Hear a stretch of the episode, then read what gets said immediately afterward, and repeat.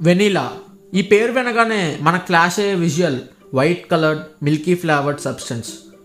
Vanilla ఫ్లేవర్తో మనం తినే ice creams cakes desserts అన్నీ కూడా మనం చాలా బేసిక్ ఫ్లేవర్స్గా ఫీల్ అవుతాం. వాటి కాస్ట్ కూడా చాలా తక్కువ ఉంటుంది. కానీ అసలైన వెనీలా ఒక స్పైస్ బ్లాక్ కలర్లో ఉంటుంది. రా వెనీలాకి టేస్ట్ కానీ స్మెల్ కానీ ఉండవు. ఇది మెక్సికా నుండి ఆరిజినేట్ అయిన ఒక స్పైస్. వెనీలా ట్రీస్ క్లైంబర్ వెరైటీలో పెరుగుతాయి. అవి మెయిన్లీ వుడెన్ ట్రీస్ని క్లైమ్ చేస్తూ ఎదుగుతాయంట.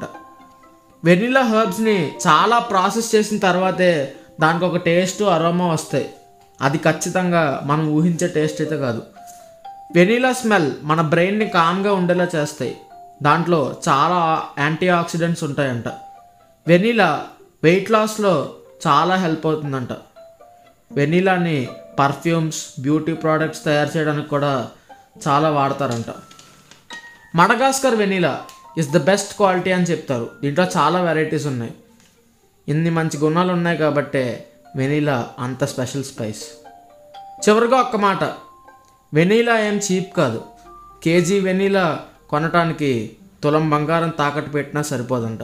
It's the second costliest spice in the world. జై హింద్.